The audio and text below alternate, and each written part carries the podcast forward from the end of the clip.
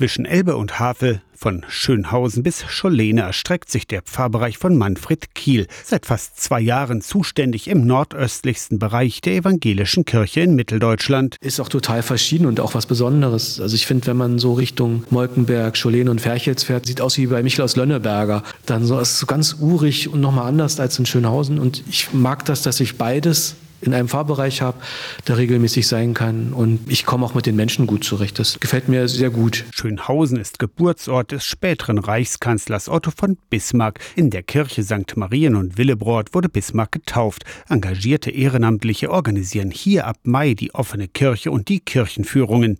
Drüben in Scholene wurde im Juni vergangenen Jahres gerade erst das Haus der Begegnung eingeweiht. Das ist so eine klassische kleine Fahrvilla, würde ich fast sagen. Schöner großer Flur, dann im unteren Bereich vier große Räume. Es gibt natürlich auch noch eine Kirche in Scholene, die ist aber direkt in Sichtweite. Im Haus der Begegnung trifft sich regelmäßig der Singkreis und die Kreativwerkstatt. Pfarrer Kiel lässt nichts kommen auf die Scholener. Die Scholener sind sehr, sehr aktiv, sehr herzlich, sehr emsig. Das ist also immer wieder schön, da mit dabei zu sein und das zu erleben. Paramentikerin Gudrun Willenbockel ist im September mit ihrer Textilwerkstatt aus Magdeburg nach Scholene umgezogen.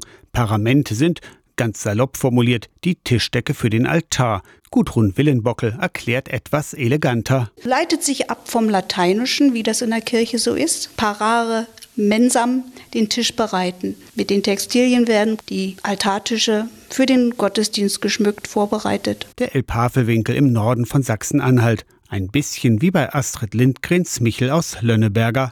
Aus der Kirchenredaktion Torsten Kessler, Radio SAW.